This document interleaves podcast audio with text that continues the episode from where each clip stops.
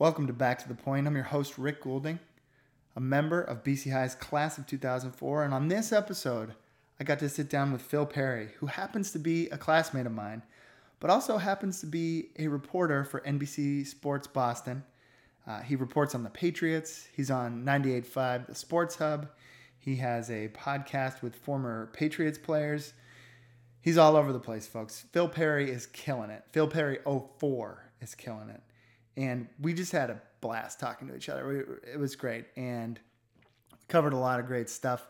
We started with the Red Sox because we recorded this the morning after they punched their ticket to the World Series, after they beat the Astros in the ALCS. So we kind of started there. It's a little bit stale, but Phil correctly predicted that by the time this podcast aired, we'd be congratulating one another following another World Series win. So he was right. And then we really got into his story and talked about what his path has looked like since leaving BC High in May of 2004. What's been like climbing kind of the ladder of sports reporting here in New England, and the things he's seen and learned, and donkey basketball. We talk about donkey basketball at one point. It was covered a lot of ground. It was really great. It was a lot of fun. So he was also good enough to kind of share his advice for anyone who's thinking about pursuing a career in sports journalism. And he had a lot of really good advice kind of weaved throughout the entire podcast. A lot of good stories there. Just a great story overall. So it was a blast. Quick PSA on this podcast. You'll notice that my microphone is a little bit low. And it's not really important because who's here to hear me talk? Phil's mic is great. I'm a little quiet, so I apologize about that. We've kind of ironed out that issue, and it shouldn't be a problem going forward. So just wanted to give you a heads up. I'm a little bit quiet, but Phil sounds great. And like I said, that's what's important. Another quick PSA. I mentioned at the end of the last podcast that we wanted to hear your feedback, and I sincerely meant that. We really want to hear anything and everything that you have to offer in terms of your thoughts on this podcast, the episodes that we've done. If you'd like to see anything on future episodes, if there's anything you think we should do better or differently, we want to hear all that. So the podcast has an email address. It's backtothepoint@bchigh.edu. Feel free to shoot an email to that. You can follow us on Twitter and shoot us a message there at BC High. Instagram at BC High Eagles. You could follow me and shoot me a message as well on Instagram at Rick Goulding3. The point there is that we really want to make this something that folks are excited about and engaged with. So let us know what you think. Really, just let us know. We want to hear from everyone. That's it. I'm not going to talk anymore. I'm done. So buckle up. Here's Phil Perry.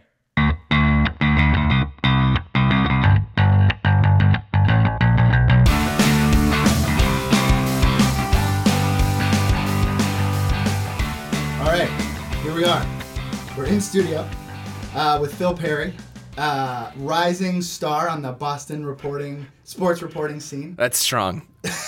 That's a little strong, Rick. Let's be honest. And we're here early, the morning after the Red Sox clinched their trip to the World Series. Yeah. That was a lot of fun. Pretty exciting stuff. Yeah, good time to be a Boston sports fan. Very good time. We've said that many, many times, it feels like. Since 01. Since 01. Definitely since you and I were here as students. Yeah. That's right. Oh, yeah. Which was a long, long time ago. Yeah. Oh, man. I forgot that we were here when the Pats won their first one. Yeah. That was sophomore year. Yeah. So it was really freshman year at college that the Red Sox won, because that was the fall of 04, but we graduated in 04. Yeah, that's right. Yeah. Yeah, and so you're a member of the class of 2004. Yes. Great class, strong class. Very strong class. Yeah. Shouts to 2004. Yes. And You were good enough to come in today. Thank you so much. Of course. Take time out. Happy to be here. Thanks for having me, man. Of course. Yeah, no, this is good. So I'm assuming you watched the game last night. I did. Yeah. I did. And so I'm just like devastated. I feel like what happens in October, yeah, not in an emotional way, in like a physical, like I feel like I haven't slept in 3 weeks kind of way. Yes. You know what I mean? Like, doesn't that happen? It feels like every time the Red Sox are in the playoffs, it's ridiculous. October is just a really hard time to get like anything done. Yes. Because you're up late, right, and then it just ruins the next day. And then you're reading everything the next morning. Right. And then you're thinking about it. You're going back, you're watching the highlights on Twitter or whatever, and it's like, oh, yeah, right. Oh, yeah. I mean, by the end of Game 4, like, I had almost forgotten about the home run. That was it a home run? Was it not a home run? Right. Would Mookie Betts have caught it? Would he not have caught it? Because so many things. The game was 5 hours long, and that happened in like the first half hour or whatever it was. And like, it's just hard to keep up with it all. It is. It is. But I mean, if anybody who's not a Red Sox fan is listening to this, they're like, "Yeah, will you please? Like, that is quite enough, my friend. You are the most spoiled sports fan of all time." Yes, we are. Sorry. Yeah, sorry about that. We can't help it. We just live here, you know. Yeah. So that was a lot of fun, and I guess the reason I'm saying that is we're recording it the morning after. By the time folks listen to this, the World Series will actually be over. Oh, so congratulations to your Red Sox, 2018 World Series champions. Let's just say that. Yeah, I'm knocking on wood right now. Yeah. Do you have any predictions for that? I mean, we don't know who's. Yeah, we don't know who it's going to be, but I felt like regardless of who they saw coming out of the NL, that the Astros were like the best team left, and they just. Yeah. I was terrified of the Astros. Made mincemeat of the Astros. Like, how did that happen? Pitching was great. David Price. Oh my! That was the best part of it. So I really think that. What? I really think that the team was like, we're going to help you flip the script. Like we I mean, he went out there and did what he did, which was incredible. Yeah. But I really think that the whole team like linked arms and just told him, you know, we got you. We're going to do this. And good for him. You know, yeah, it was like time. It was. Yeah, time. I mean, he needed to go to. I think do a little penance for a little bit. Yeah, that's a great way.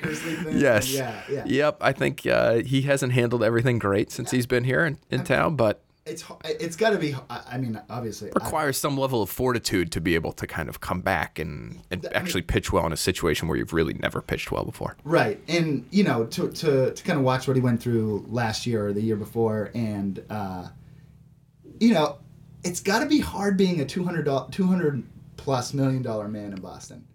Definitely. Like, oh yeah. I unfortunately, I can't. Especially when you don't perform. Yeah. Yeah. No, you can't? No. Not yet. Okay. Right. My big contract. Got it. Okay. Huh. I just kind of assumed. No. Yeah. This is a baseball podcast, right? Yeah. We should probably talk about it. No, I mean, this is great. I'm having a great time. These podcasts are like 4 hours long, right? Yeah. And next we're going to talk about, we're going to relive the 2004 ALCS next. That's what we're why not? Yeah, let's just do it. It was a great time in our lives. It was. So, we graduated in May of 2004. Mm-hmm. So we were here from 2000 to 2004.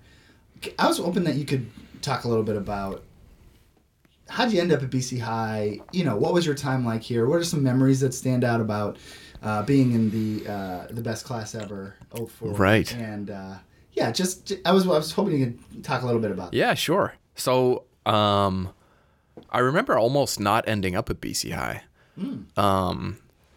You know, kind of did the thing that I'm from Milton, yep. And so did the thing that a lot of, I think, kids from that area and their families do, which is you kind of bounce around and you look at all the schools, and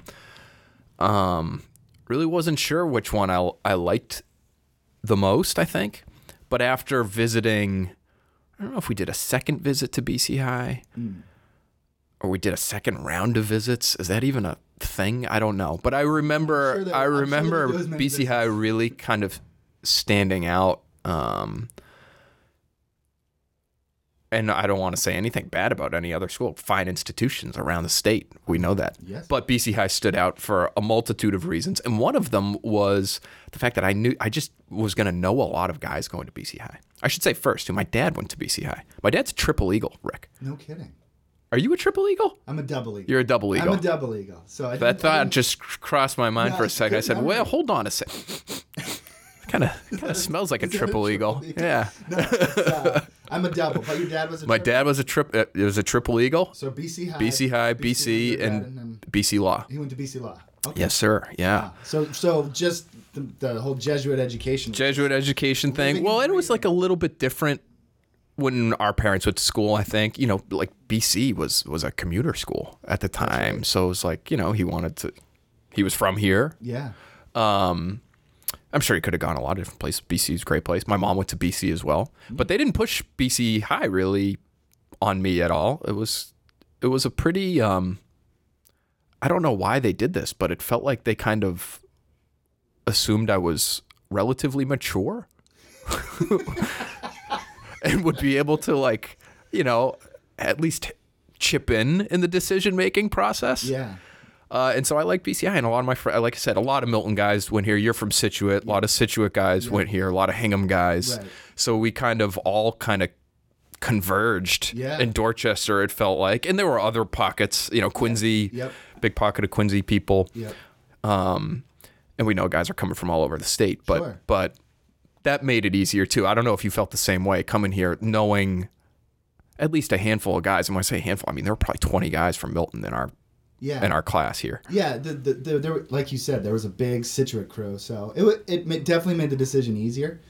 You know, obviously, when you're coming out from a public school, you're leaving some of your public school buddies behind. Sure. That you maybe have been in school with for decades a long time.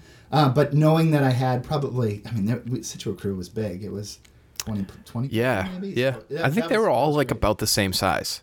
The Hingham, Scituate, and Milton really kind of stand out to me. Yeah, because exactly, we would meet in the parking lot and just kind of like give each other dirty looks and just like nod, like "What's up? What's up? What's up? What's up?" So that's sort of how I ended up here, I think. Did you do Eagle for a day? I did. You know what I did? I did with Pat McCarthy. I was wondering if that's what sealed the deal for you. That was big. It really was. I went with Pat McCarthy, who was the older brother of one of my best friends from home, Sean McCarthy. So another Milton guy that I knew. Yeah. Really probably couldn't have had two different BC High experiences, me and Pat. I ended up playing a lot of sports here and spent a lot of my time playing sports and loved it and had a great experience. That wasn't really Pat's thing. But being here, seeing what it was like moving from class to class, seeing how tight-knit he was with his group of friends that he had here as a freshman, another Milton guy who had come in but was friends with guys from all over. And that appealed to me. And I think even just sitting in the classes and how the teachers interacted with kids appealed to me too. And so that's a really good point. It was it's different. It really was. And it was different from other schools too that I had spent some time at. So anyway, I really liked it here. Them by name. I mean, we can roll them off. Yeah, other schools, they're, you know, we don't have to talk about them. We're not talking about whatever. Good work. So that was big, and had a lot of fun on that visit here. And then I remember hosting a bunch of kids the next year as on Eagle for a day visit. So so you start in the fall of 2000. Yep, start in the fall of 2000. Hit campus. What are your first thoughts? You know, I remember that first day just feeling like, what is going on? What's going through your mind when you walk down the campus? Yeah, a little bit overwhelming. It's obviously so much different from if you're coming from, you know, a public school co-ed setting. Yeah. I thought it was great though, because it was I was a kid who was not a great student in middle school, was an okay student. Should have been better. And I remember coming here and being all right, how am I going to do well? I don't know if it was that I was competitive or what. But I really do remember those early days trying to I don't even know if I consciously did it, but I ended up really latching on to a handful of pieces of advice. One of them from my senior mentor, or my group of senior mentors, I guess. Can you just do your homework? Just do your homework. It's really not that hard. Yeah. You remember how it was with your senior mentors talking sure. to the friend. It was a cool relationship, but it was definitely after a certain point, a big brother, little brother type of Absolutely. Relationship, because those guys really kind of took you under their wing, so to speak, no pun intended there, but took you under their wing, and they just kind of laid it out for you. And these were guys that were doing well at BC High because, somebody had kind of sort of put them in charge of a homeroom, which was, maybe a scary decision for some of for whoever did that. But these guys were great. Yeah. And they were if you just do your work, if you listen to your teachers, you're going to be fine. Right. And it was okay, because you're right. You get here and there's a lot of people. You're looking at guys that are, on the football team, Tim Bowman's on the football team. He already weighed 300 pounds, ran 4.4 40-yard dash and was bench pressing 500 pounds. It's okay, where am I again? What is happening here? Please don't hurt me. Yes. Another Milton guy who I actually covered briefly. He had a brief stint with the Patriots. Oh, really? Yeah, a few years ago. And so covered him briefly, which was fun. But to have very simple pieces of advice that kind of just guided you through. The other was one of my favorite teachers all time was Jerry Hubbard, and he was the best. But and this was not his saying, but proper preparation prevents poor performance. And it's okay, that sounds really cheesy now, but I still say that jokingly a lot of times, but I still say that to myself or to other people, to my son. He's 1.5. I'm hey, remember your P's, okay? Yeah. Your proper preparation prevents poor performance. And he's good. Elmo? That's good. So you come onto campus, you're a freshman, mm-hmm. you get these great pieces of advice, and you start to integrate yourself. From freshman year, sophomore year, junior year, senior year, kind of what are some indelible memories that you have or things that stick out about your experience here? There's a lot. It's hard to, go through them in order, but being part of the teams that I was on were a huge part of my life.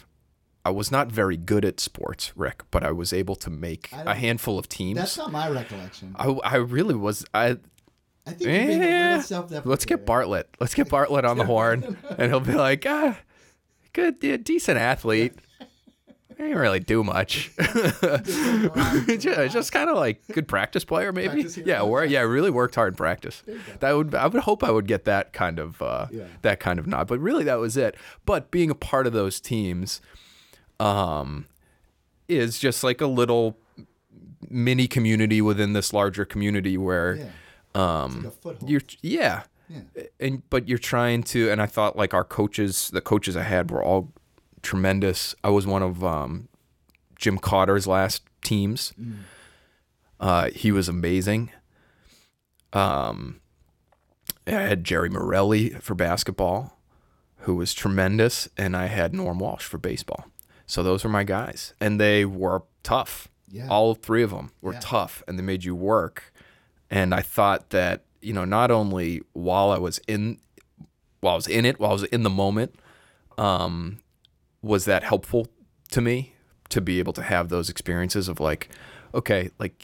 you really going to need to bust your butt to maybe get 4 minutes of playing time, which is kind of what it, or to be a pinch runner in baseball, or I was I think I had the distinction, Rick, of being one of the few, and I don't know, maybe Norm would tell me different, but I think I was one of the few who was the first designated fielder. Have you ever heard of a designated fielder? That's almost sticking the kid in right field, in Pee Wee, because you want to just You want to give him a little bit of time, but you don't want to like really expose him. Well, so yeah, it's kind like of. Gabe Kapler during a little bit, but almost like, but only if they wouldn't let Gabe Kapler hit, like when his turn in the lineup came up. it was because we had good pitchers who could hit. Oh. So instead of having a designated hitter for the pitcher, they had a designated hitter for me, which was so anyway. Regardless, great to get on the field, right, but had to work really hard. And I think though, like even those experiences kind of stick with me. And I remember I actually got a chance to speak at the BC High golf tournament last summer, and that was kind of my message. And it was almost more for the kids that were there. Yeah. There were athletes there that were kind of working the tournament and helping out. And there were obviously a lot of alumni there too. Yeah. But I found myself like talking to this one table of like 10 kids. You know, there's like all these alumni here that are like, you know, spending money trying to help the athletic program, and you know, and it was like embrace that grind that, you know, because I'm sure, you know, the coaches here now all do a great job, and they all I think would have a similar sort of approach to the coaches that I had. It's like embrace that grind because it's going to help you now, but it's really going to help you down the road. When you get into whatever it is you want to get into, college, yes, you're going to have to work hard in college to do well. But even after that, you're going to run into a lot of roadblocks, and you're just going to have to kind of grind through it. Yeah. And I think that really has helped me in my life and in my career. Sure. So that's good.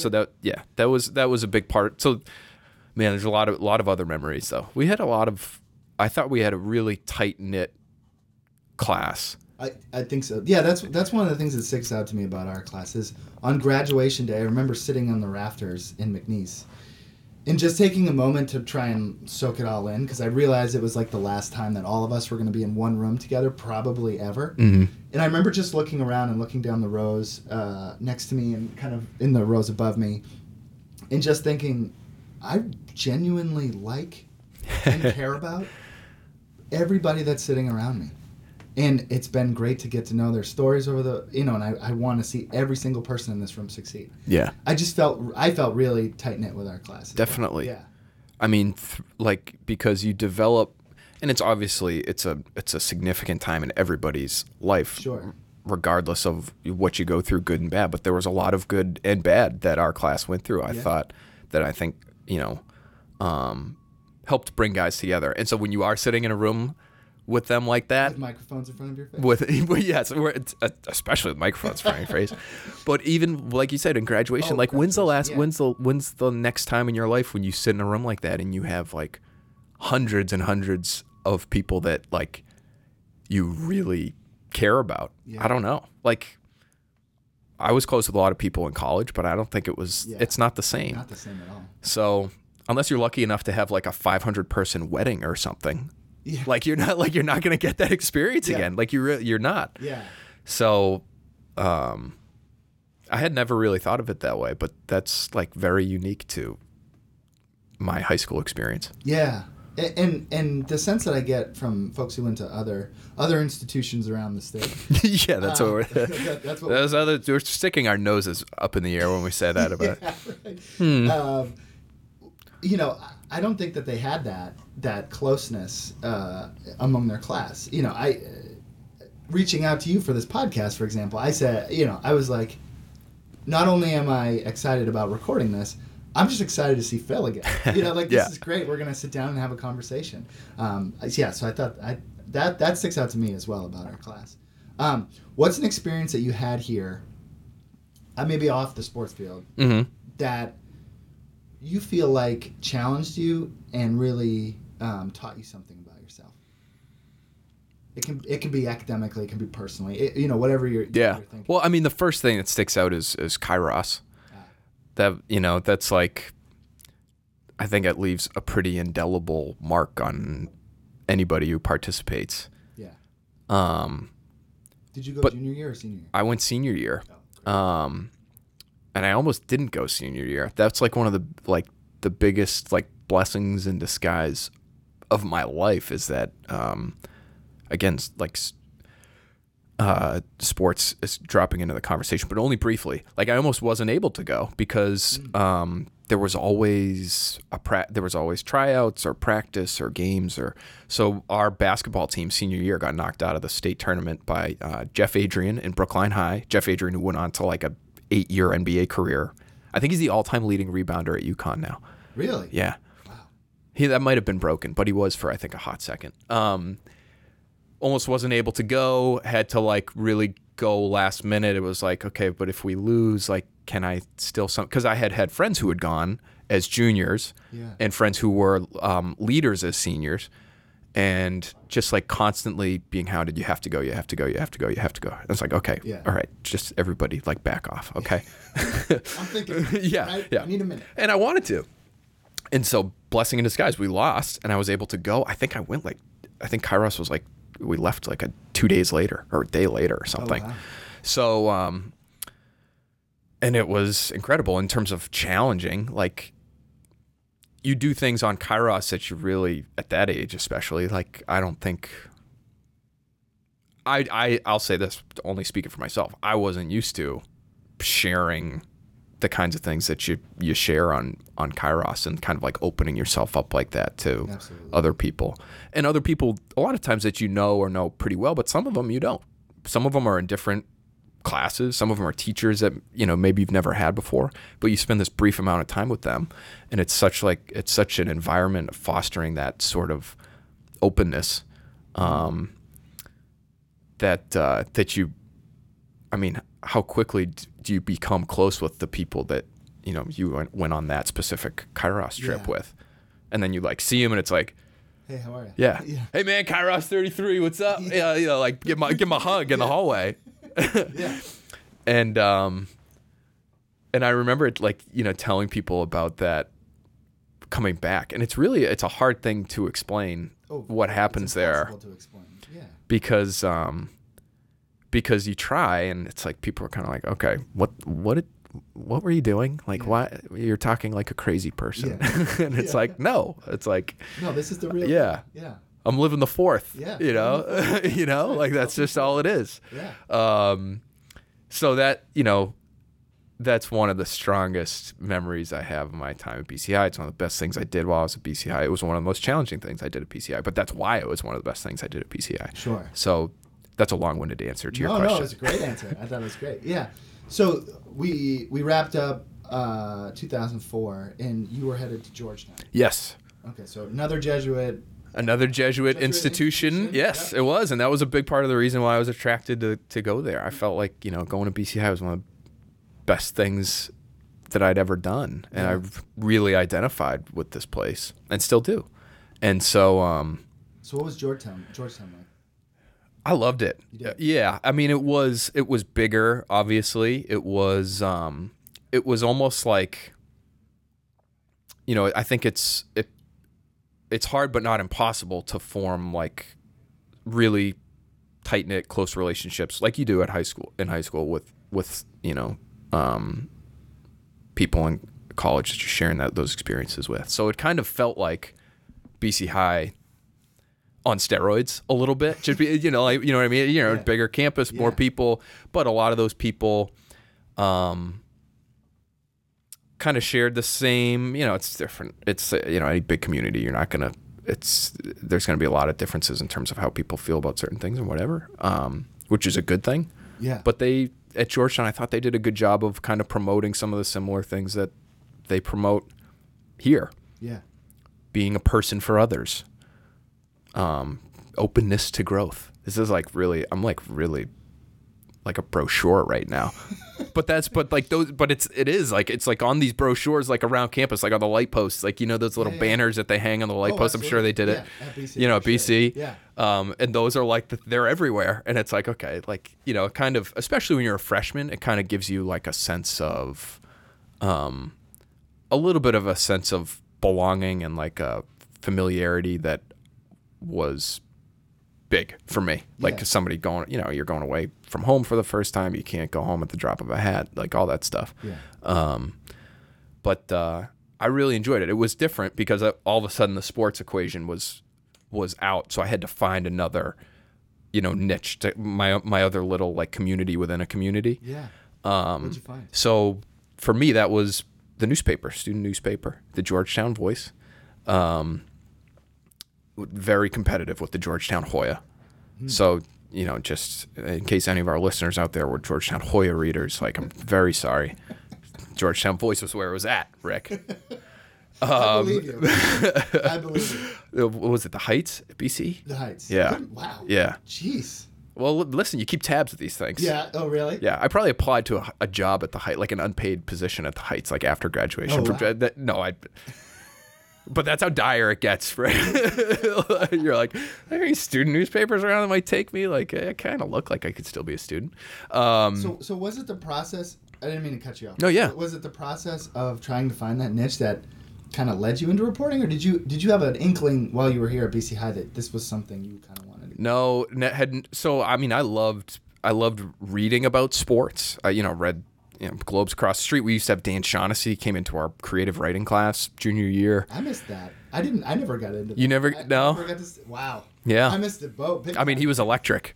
If you ever heard Dan. Yeah. Hey, guys. How's it going? Everybody doing okay? You want to talk about writing? I love Dan. Yeah. And, that's like been the real thrills about my career is I've been able to like meet and become very close with these guys. Like Kevin Paul DuPont is a good friend and has helped me come along, it's really helped me get my foot in the door at NBC Sports Boston.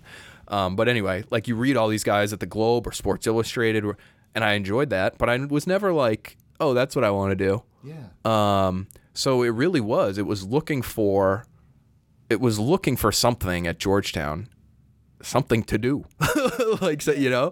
I can't just go to, wait, what? So I have 3 hours of class like on a busy day. Yeah. And then I got all this time on my hands. Like I was not used to that at all. Yeah. And I really didn't like it. I mean, it was kind of, I probably did for like the first week. I was like, this is kind of nice. Like I'm going to go nap. Should I go? Yeah. Take a nap. I'm going to go sit in my beanbag, my dorm. I don't know. Like, yeah. But I ended up looking for something to get involved in. And, guy on my floor was writing for the Voice. He kind of got involved immediately, and was like, "Hey, we need sports guys. We need sports guys." And I was like, "All right, let's do it." And actually, I think the first thing that I got involved in with the Voice was they were looking for. I was kind of a ringer for their softball team. So they have an annual softball game against the Hoya, and so John was like, dude, we need somebody who's like swung a bat before in their lives. And so we did that. And like 2 days later, I was like the assistant sports editor at the Georgetown Voice because they didn't have anybody. So it was great. Yeah. I played okay, but it was like, let's just say the bar was very low. It was very low. So we had fun, and I ended up being like having a pretty significant role. And the reason why you get so close with that group is because you end up, first of all, you're producing this thing that means a lot to you, and you want to look good once it's done. But you spend a lot of hours together in the newsroom. Sure. We had this great newsroom on campus, and Tuesday nights was our production night. It was a once a week paper, and you'd be in there from 5 o'clock to 2 o'clock in the morning, just writing, editing, putting pages together, looking at layout. Like even back then, it wasn't that long ago, but this was 2004, 2005. Mm-hmm. Like even back then, it was like we were looking at like physical copies of large pieces of paper and drawing on them, and red ink circles and X's through everything that needed to go, and so that was great. And again, you just learn from You learn to grind, but I also learned and developed, I think, some pretty thick skin there too, because it was almost like that senior mentor, like freshman student relationship here with like the older crowd at the newspaper, because they would get your story and they would just look at it and be like, "This is trash. What are you doing? You're going to make us all look bad with this. This? What is this? Who let you in here? I knew we shouldn't have let that guy in just because he could throw a softball. This is terrible." So, but on the off chance you actually write something that they like, it's like that, you know, the first couple of stories that I wrote that kind of resonated with people a little bit. And it's not, we're not covering the Pentagon there. It's campus, local, you know, I did news, I did sports, I did restaurant reviews and like, you know, I loved that. If I you know, need to develop a second career at some point soon here, that's where I'm going. But you know, if somebody actually kind of says, hey, you know, I read that thing, it was pretty good. Like, it's like, all right, I'm like, I think we're getting somewhere here. That's cool. So I fell in love with every aspect of it from being with the voice there at Georgetown. Okay, and so you had this bug was in you now, and so what was the process from getting on The Voice to where you are today? What's the path? It's a winding one. Those are the best kind of paths. Let's definitely. I think it makes you kind of appreciate anytime anything somewhat positive happens. Yeah, it works. You know, again, yeah. So wrote for The Voice for 4 years. Did the thing that everybody does now, and probably actually started a little bit late in terms of getting internships. If you want to be in media, internships are big. It's a way to meet people. It's a way to get your foot in the door. It's a way to try to show people that you can work hard and maybe someday, hopefully, fingers crossed, prayers up, down the line, something happens. Something gets made of it. So did internships at Channel 7 here in town, where I just logged Red Sox games for highlights, basically, for a summer. Did an internship at the Newburyport Daily News. Shout out to Newburyport. That's a great town, by the way. Have you ever been up there? Us South Shore guys, we don't really get north of the city all that often, but like when we do, it's nice. It is nice. Yeah, it's like a nice little getaway. Yeah, it's like, I mean, Maine is like, I mean, Maine's like another world, but Newburyport, that's like doable. Yeah, no, and it's beautiful. It is. So I loved it. Did you spend a summer there? I mean, I worked the summer there. I was living at home, but I got you. You commuted? Yep. Wow, that's a commute. It was, but it was fine. It worked out. And just had good experiences everywhere. Really lucky, worked with great editors. Dan Guttenplan at Newburyport Daily News is like phenomenally supportive, and you need that. There are little pockets of curmudgeonness in sports media. Sure. Is that a word? I have to you know, like, manipulate words for my job, and I'm not always sure which ones are real and which ones aren't. Curmudgeonness is one I love. Okay, all right, let's work with that. But it's so many helpful people in that world. So did the internship thing, and then graduated from Georgetown. Mm-hmm. You know, took a handful of journalism classes at Georgetown too, but really it was the Voice that kind of fostered that love for it. And got out of college and was like, okay, you know, this probably happened a few months before graduation. Everybody's like wondering what they're going to do. You got to have a job when you leave. There's a little bit of stress there. A little bit. And I remember, you know, emailing resumes and calling everywhere in Boston because I want to be in Boston. So The Globe, The Herald, Channel 7, Fox 25, like, I was willing to do anything. I would be a producer. I could, you know, I did a little bit of TV, not really in front of the camera, but behind the camera and video editing stuff in college for some classes. Cool. So, so I was like, I could do whatever you need. I can write. I can this, that, the other. Like, just no shot, buddy. like, which is totally. Should have been totally expected, but at the time you're like, shoot, like, I can't get a job in like one of like the major like media markets in the country right off the bat with no experience. What? Yeah. I mean, Wilbon and Kornheiser, they're getting up there, man. Like, you need some fresh blood. Yeah.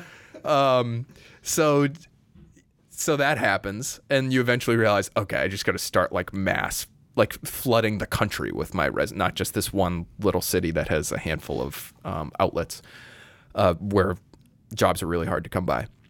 So ended up at a newspaper in New Hampshire called the Eagle Times. Mm-hmm. It's in Claremont, New Hampshire. Do you know where Claremont is? I do not know where it is. And that's how dare you? How dare you, sir? Don't do this. No, Claremont is there. You really, I don't know why you would know where it is.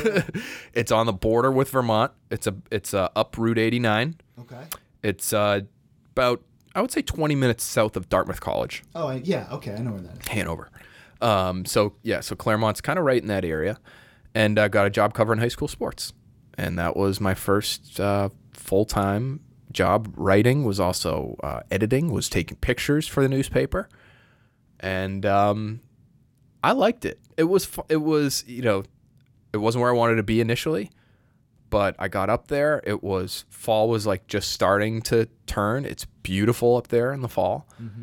I'm going to high school games that are like these little bandbox high school stadiums are surrounded by the White Mountains and incredible foliage. And it's like, I remember just like, I would be standing on the sidelines, like walking up and down the sidelines, taking notes and keeping stats and stuff and being like, where am I? Like, this is kind of nice. Yeah. That was it. Was there for about a year before the paper went bankrupt. Oh, geez.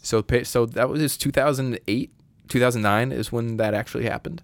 So, and that sort of thing was happening to small newspapers around the country. Right. Yeah. At that time. That was a tough time. It was not great. No. You get a phone call and it's like, today's our last day at the paper, so make sure you don't leave anything in the office because tomorrow the building no longer belongs to us. Wow. It's like, okay. I mean, I was lucky. I was young. I didn't have a family. I didn't have kids. Right, like, right. I could drive my car back to my place that probably was like, I don't remember what it was now, but it was $300 a month or whatever. Right. It was, and I could drive home. If I ran out of money, I could just go home, mm-hmm. which I did eventually. Mm-hmm. Paper's actually back up and running now. Go Eagle Times. Yeah. Boom. Like big flex by them. They came back to life. It's like that Undertaker gif. Like, who said we were dead? Yeah. We're back, baby. Yeah. So from there, going to blow through this really quickly because there was a lot kind of mixed in like the next, I would say, almost a year. I was probably 6 months. Went home, yep. Moved back home to Milton with my parents, my younger sister, and my grandmother at the time. So it's a crowded house. Yeah. A little bit different from living on your own and being in college for. So yeah. That was like a big life change. Wrote for the Milton Times and sold ads for the Milton Times. Great. Then picked up a million freelance jobs. ESPN at a high school magazine. Wrote for a runner's magazine. Wrote for the Hockey Journal, New England Hockey Journal. Wow. Was there any other weird ones in there? My mind keeps going back to donkey basketball. I keep thinking, so do you know what donkey basketball is? Oh, I do. So donkey basketball is something that happens up in the Claremont area, okay. Where it's like a charity basketball game between like the local fire and police or like the teachers at a school versus like, the teachers from another school, whatever. Yeah. They bring like a dozen donkeys into a high school gym and you just saddle up and you play basketball. On the donkeys, yeah. So I covered donkey basketball. That was part of my role at the Claremont Eagle Times. Wow. Yeah, pretty special stuff. I actually have a picture. I probably could find a picture on my phone. I'll show it to you later. We might have to. You had to wear helmets. So everybody's wearing like baseball helmets. Yeah. And just trying to figure it out on the donkey. Donkeys are kicking. Oh, wow. The donkeys are squealing. Yeah. Well, they have like special like protective hooves. Or footwear. I don't know what you would call that. For donkeys. Horseshoes, yeah. Like special donkey footwear. Yeah. It was like New Balance. Yeah. Those are like the new Kairos. They're like, it was just so they don't like scuff up the floor or whatever. So nobody was like, I don't think ever seriously injured. Yeah. But so anyway, all these freelance jobs. End up getting a freelance job at NBC Sports at the time. They had just started a website, mm-hmm. and Kevin Paul DuPont, who was working at the Globe, who was a friend of a family friend, like had no reason to really be nice to me, but he was incredibly nice. Knew a guy at NBC Sports which was Comcast SportsNet at the time. Right. And they needed people to help run the website. And so I did the 6 p.m. to 2 a.m. editing shift on the Comcast SportsNet website about 5 days a week for the next, 4 years. And that was a great job because it was nights, and it allowed me to. I actually worked for the Globe too, so I did a lot of. It wasn't full time work, but it was one of those freelance jobs that I picked up. Yeah. And did a lot of high school stuff for the Globe, so I was able to do the Globe and do Comcast at the same time. And then if we want to take it even further, eventually they just needed Patriots help. Yeah. We had one guy on Patriots. He was like, the Globe is sending 4 people to Gillette Stadium every day. The Herald's sending 4 people to Gillette Stadium every day. We're missing stuff. Our site could be better. So they let me start going down on days off. They let me start, because they couldn't pay me for it at first, but did it enough that they liked it. And they sent me to the Super Bowl in 2011, and we did okay there. And eventually they're like, you know what, let's just hire this guy full time. And so 2014 was my first year, full time on the beat Patriots. No more night shifts editing. Just all writing and that's that was a long. I told you it was winding road. That was great. And so when were they like, hey, we want you to be on TV? So they. I think they were. They're a TV station. It's a TV station. Oh, no, it's course, a TV station with a website, and the digital thing is really important, and it's getting more important by the day. Yeah. But I think they were. I think they're always hoping people can contribute to the TV side. So what they did was smart though, because I had no experience other than the one on camera thing I did on a donkey, with Hamilton. Very little on camera experience. That was for the web. That was the web. I think it's on the dark web now. So, other than that, didn't have any on-camera experience. So what they did was, I didn't do any TV my first year, but we did do a lot of web video my first year. That was sort of like, okay, we probably can't put this guy on TV yet, but we did these very loose segments with the other guys that covered the team. So it's Tom Curran. Mm-hmm. And it was a long, covered the team for 20 years. Another great, really helped me. He was the one who was like, can we get Phil down there a little bit more? Because Tom Curran actually wrote for the Claremont Eagle Times about 20 years before I did. No kidding. That was his first daily newspaper job too. What? We sat in the same newsroom, basically the same chair, 20 years separated. That's incredible. And I don't know how much donkey basketball he did, but he did a they had these local tough man competitions, boxing, amateur boxing. He did that for a story once, and he does have video of that, so that was fun to watch. I think he I don't want to slander his good name, but I think he took a couple good shots in that video from what I recall. He probably dished a couple out too. Yeah. But anyway, we did these very loose, fun videos online, and some of them were really short, some of them were 6 minutes, and we just kind of go back and forth, and you talk about what's going on with the team. Sure. And that really helped kind of loosen me up. You're still, the first time you're on TV is, first time I was actually on TV was actually covering Red Sox. So I've covered every team for us at one point or another. Sure. But was covering Red Sox, and we had a television reporter. She was strictly a television person. Mm-hmm. And she was used to having a second person there with her, who was our Red Sox guy, Sean McAdam at the time, who was another guy that I kind of grew up reading and who I've become good friends with. When Sean wasn't there, I would kind of fill in. So weekends if he was off or whatever, because you can't go 162 if you're those guys. I don't know how baseball guys do it. It's again, we're sitting here talking earlier, I can't even stay up and watch on TV. Yeah, right. These guys have to stay up and then write after or go on TV after. Yeah. So anyway, our television person was like, I'm not doing this by myself today. You're on TV. Oh, wow. And it was like, oh, bleep. Yeah. Yeah. But it was good in a way because it didn't give me any time to worry about it. I just had to stand up there and talk about the game with her. Let's go, yeah. And so that was the first time I was ever on. And then the next year, when football season came around, they started putting me on more. and it's gotten a little bit more every year. The first show we did was called Football Fix, which we still do, and it's still got the same kind of vibe to it, which is great. It was great for it to be like my first consistent show. Mm-hmm. Very unprofessional. Very loose.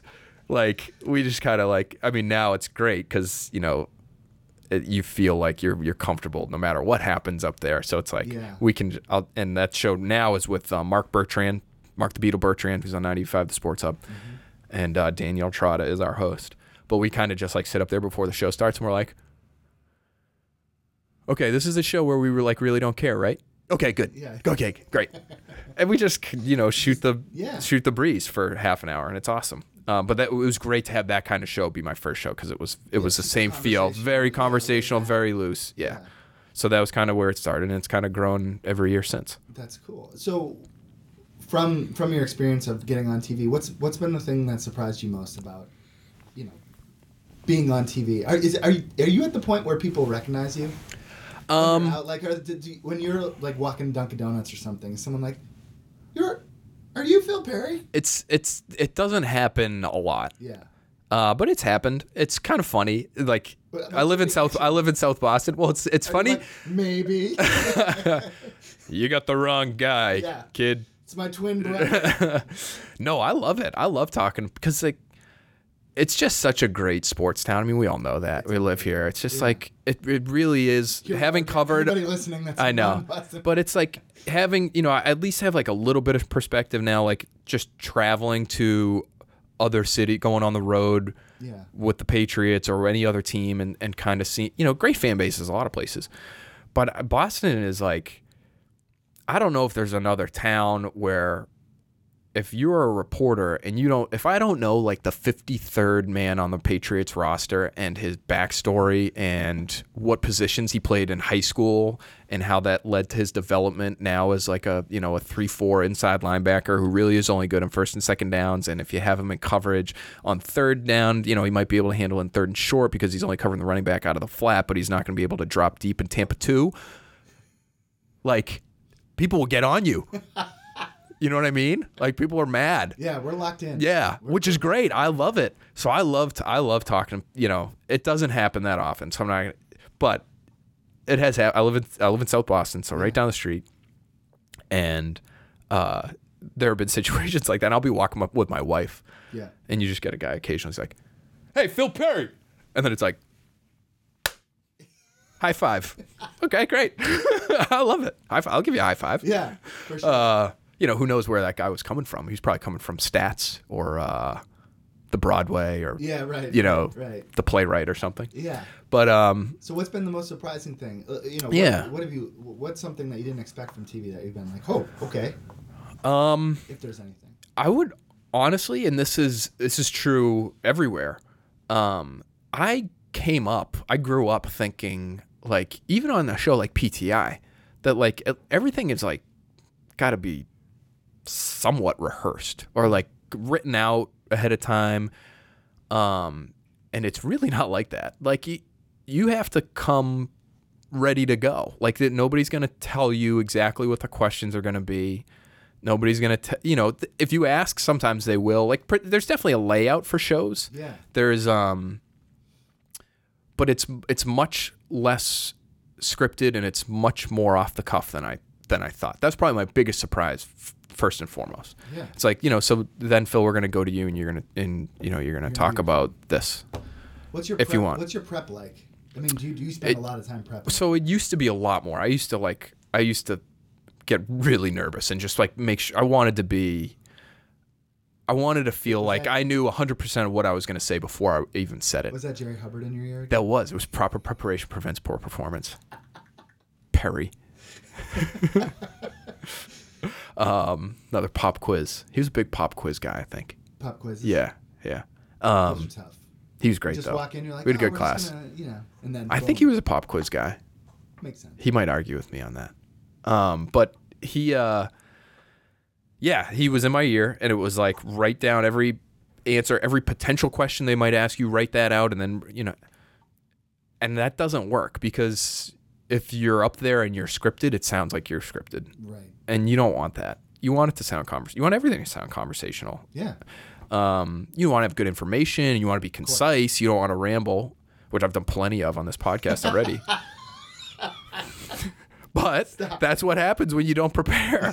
No, but you kind of, at some point, you know what looks and sounds better. And at some point you trust that all the work you do leading up to whatever, whenever you're on TV, is going to help you while you're on TV. So, you know, I'm still writing a lot. I would still say, you know, probably, I would say my job right now is probably pretty close to 50-50 TV and writing. Mm.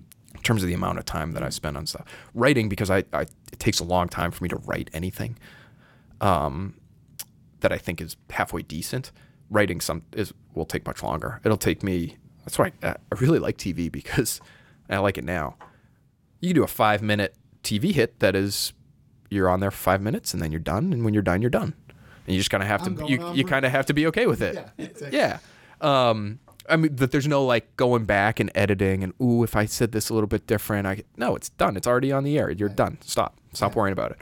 Writing is so much different because it's like, I'll just read this 1,500-word story 3 more times before I send it in, and I'll move this paragraph, and I'll change this sentence, and the lead here stinks. And is curmudgeonness a word? Is curmudgeonness a word? Why is there a red squiggly line under curmudgeonness? Oh, stop.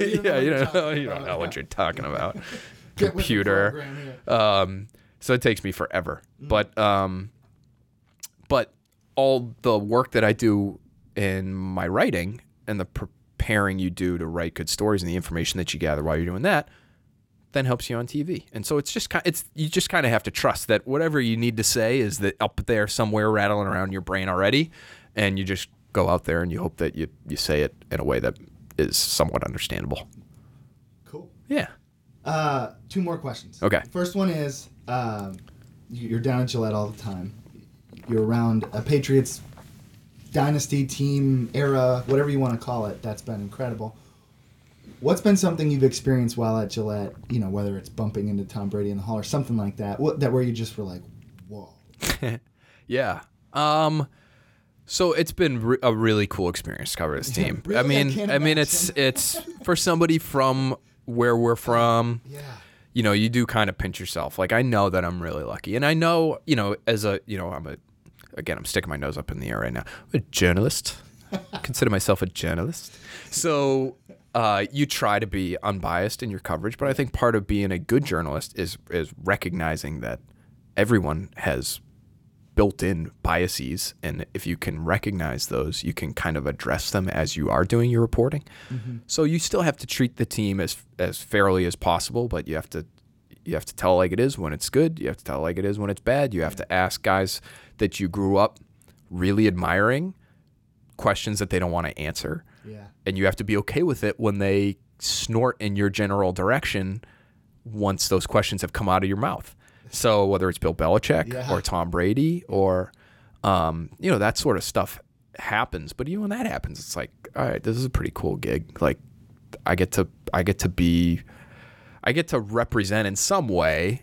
I'm going to, you know, stand up, you know, get up on my high horse now. But at a very base level, what we do is we're there to get information for fans. Yeah. So I was that fan at BC High, you know, reading everybody at the Globe across the street for a long time. And so that's who I'm there for. And so if they want to know why, like, what's a good example? I've had a couple good ones this year already, or I've just gotten snorted at. I was there for the probably highest profile snorts I've gotten were during the Mona Lisa Veto press conference after Deflategate, and they were just like, we were all confused. We didn't know what was going on that day. It was a surprise press conference. We didn't know he was going to get up there and say some of the things he said. So we're all like, wait, you're doing experiments on footballs? What? To see, like, how much air comes out of the football? Okay. Bill, I have 17 questions. So, you know, you get occasionally you get the one-word answer, like the, you know.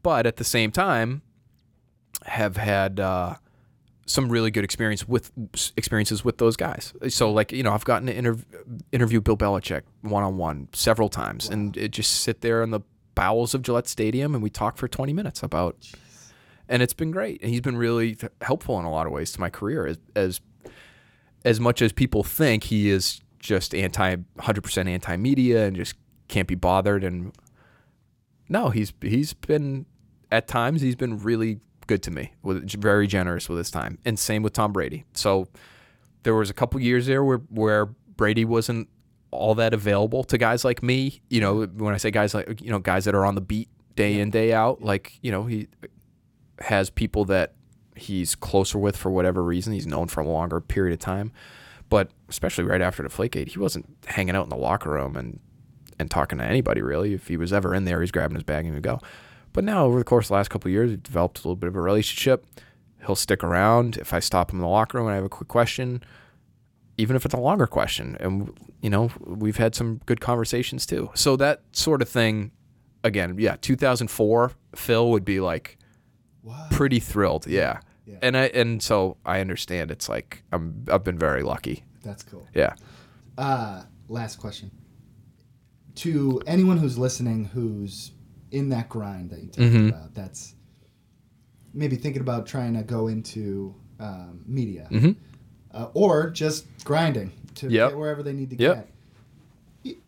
What advice do you have for them? Whether they're at BC High or maybe they've graduated and they've gone to college, you know, you're someone who's pursued a path, been yep. successful, gotten to where you want to be.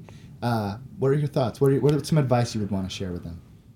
I would say, first of all, understand that if the grind hasn't already hit, it's coming, and be willing to weather the storm. Like that part of it is key. I thought, you know, like talking about advice, like the best advice I probably got was at a difficult time during that winding road when I was living at home. I was writing for, you know, I was writing for a bunch of places that were great and really beneficial and helpful to me, but they weren't paying me enough that it was like sustainable. And it was you know, I was going to stop writing. Mm. I had a consulting interview in Boston, ready to go, all lined up, had sent out a bunch of applications. I was ready to just give it up because it was brutal. You know, I had a serious girlfriend at the time. Yeah.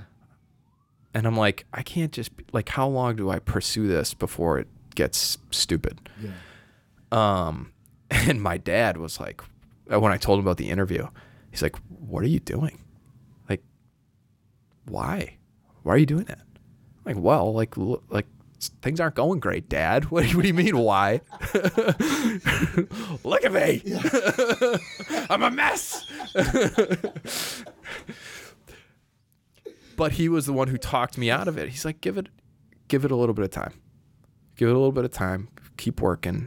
Something will pop here soon. And at the time, I was still, like, looking back now, it was exactly what I needed to hear when I needed to hear it, because I was also at a time in life where I was, and we're talking now to younger people, whether they're at BC High or they're in college and they're about to move on. Even if you're a handful of years out of college, even if you're 10 years out of college, you got a lot of time left. Yeah. You know what I mean? Yeah. There's a lot of career left. And if you end up bailing on whatever it is you really want to do because you feel like you just can't do it,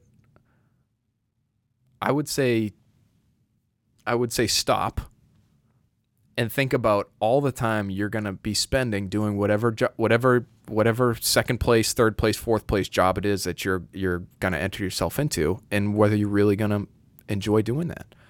Mm. Because if you're not, it's a long time to be spending doing something you don't want to do. So I thought that conversation with my dad was huge. And I'm glad I was living at home so that I could have the conversation with, you know, looking back on it now, because if I had stopped there, may have helped you. Yes, that would have kick-started things in the right direction. So give it some time. Be patient. That's a tough combination. If you're grinding, it's hard to be patient. Yeah. But you got to be able to strike that balance, and hopefully, you know, we can't sit here and say everything's going to work. I've been so lucky, and still knocking on wood. Like, it's stupid, like the number of lucky breaks I've gotten, different ways in terms of timing. So it doesn't work out for everybody, but if you can strike that balance, you're much more likely, I think, to run into something that's going to make you happy. Does that make sense? Yeah. Okay. Phil Perry, plug some stuff. Where can we find you? Where can we see you? I'm going to plug so much right now. So social media, follow me at Phil A. Perry, Twitter and Instagram. It's always an easy place to get at me. And if you are one of those people who's interested in media, send me a note. I've gotten so much help, and I've mentioned some of the people who've helped me a long way. I've gotten so much help from so many different people. Like, I love... at least talking. Like I always say, you can't guarantee anybody's going to get a job anywhere, or you can help them get a job anywhere, but I can at least talk to people, and I have some experiences that I can share with them. So if you're listening to this and you want to get into sports media or media in general, give me a shout at Phil A. Perry. The DMs are open. Hit me up there. And then we're on NBC Sports Boston every single night. 6:00, we have a football show every night. I'm on almost all of them, but not all of them, but almost. And we have great pre and post game shows on Sundays. So we do actually two. We do a pre-game show, and then we do a pre-game show. Wow. Yeah. Wow. That is fancy stuff right there. Fancy. That the pre-game show is called Opening Drive. That's one of my favorite shows that I do. It's a lot of good information. It's me. It's Curran, Albert Breer, who covers the NFL for MMQB, and Jade McCarthy, who's tremendous, who's our host there. And I'm on 98.5 The Sports Hub every Friday. I'm going to go there in a little bit. We're taping this on a Friday. Yep. I'm on the Zolak and Bertrand program for an hour every Friday, starting at noon. So that's a lot of fun. And what about your podcast? Oh, and we have a podcast. Yeah. Sorry. So, we're talking to podcast people right now. Might as well plug the podcast. One of the shows that we do is called Monday Night Patriots. It's at 6:00 every, wait for it, Monday night. It's with Rob Ninkovich, who's awesome. He's going to be a media stud for a long time. We do that show. It's a half-hour show. We break down X's and O's from what happened the day before, but we also do a podcast that same night. So that's a lot of fun because he's a very funny guy, but he also knows the game really well. So that's called the Expats Podcast. Go. So go and subscribe and comment and rate and do all those things for not only that podcast but for this one as well, because I don't think the people know this, Rick, but that's how others find out about podcasts. Yeah, is they pop up on different lists, different places, and people say, "Oh, that looks interesting." Yeah, Yeah. Back to the point. I want to listen. I want to listen to that. Yeah, that sounds cool. So yeah, do all those things for both of those podcasts, and then we will do battle for the most popular podcast in the country. You and me, Rick. Oh, it's on then. Yeah. Oh, I think I think it's only fair. If you get a subscription here that, I would also get a subscription, and then we meet at the top, and it's just every week. It's one, back to the point is one week, and then maybe Expats Podcast is one the next week, and then we just kind of I like it. I think that would be a great thing. I think that'd be a great thing. Yeah, it would be a friendly rivalry, of course. Oh, of course. Like the Milton Scituate Hingham rivalry at BC High. Yeah, that was the best. Yeah. We'll meet in the parking lot. Yeah. Snap. Yeah. Phil, thanks so much for having me, man. This was awesome. This was a lot of fun. Thank you. That does it for this episode of Back to the Point. Huge thank you to Phil Perry for stopping by and catching up with me. It was a blast, and I hope all of you enjoyed it. Thank you also to Kristen Brophy, our sound editor, for everyone at BC High who helped put this episode together. Most importantly, thank you to all of you for listening. Really appreciate it. Tune back in a couple weeks. We'll have another episode for you. I'm not going to let it slip this time. Who's coming up? You'll just have to tune in. Until then, have a good one.